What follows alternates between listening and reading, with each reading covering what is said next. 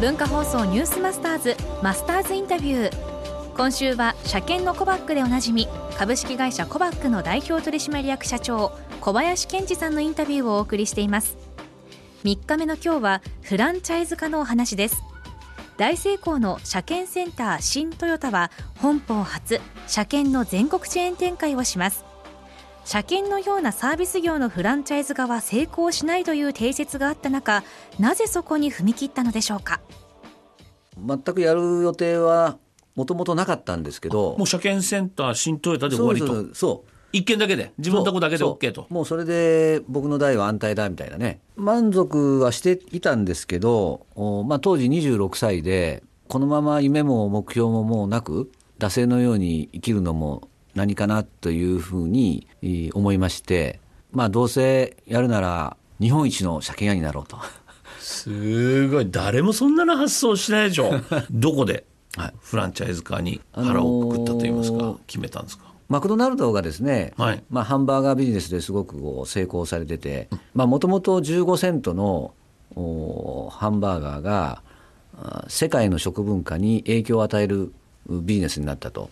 それすごいなとこの自動車業界でも何かそういった新しいねカルチャーを想像できたらあ素晴らしいだろうなというなんとなくこう理想的なものがこう芽生え始めてましてね、えー、そういったことも含めて、まあ、フランチャイズシステムをこの業界に使ったらどうかというふうに考えたんですね。これお父様創始者の小林モータースの先代は賛成しました、大反対です。大反対。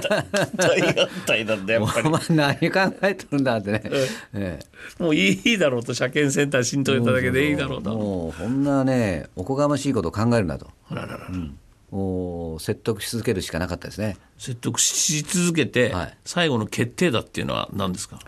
もうこいつには何言ってもしょうがねえ聞かないだと、うん、まあ諦めたっていうかね。情熱ですか？そうですね。このラジオを聞いてるね、はい、サラリーマンの方も、ちょうどこう40代50代差し掛かって、うん、まあ、セカンドキャリアというか違うことを会社内でもやりたいとかって思ってる方いらっしゃると思うんですよね、そういうアイデアとかね、転業とか起業とかはどうですか、賛成ですか？賛成ですね。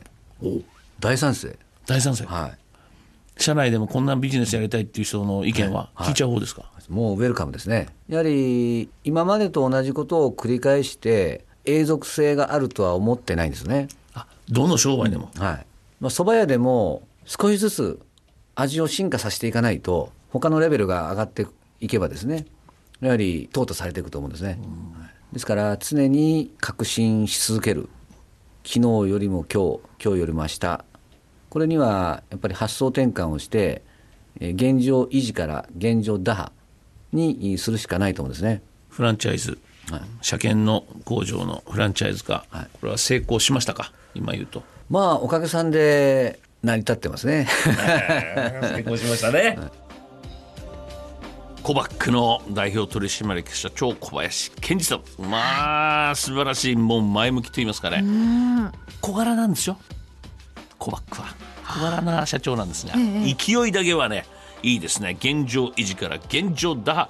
もし転職を考えているならガンガンやったらどうなんだと。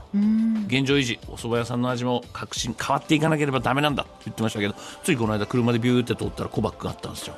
やっぱり外から見ても車検場内は綺麗でした、はい。明日はコバックが変えた車検の常識というお話を伺います。文化放送ニュースマスターズマスターズインタビューでした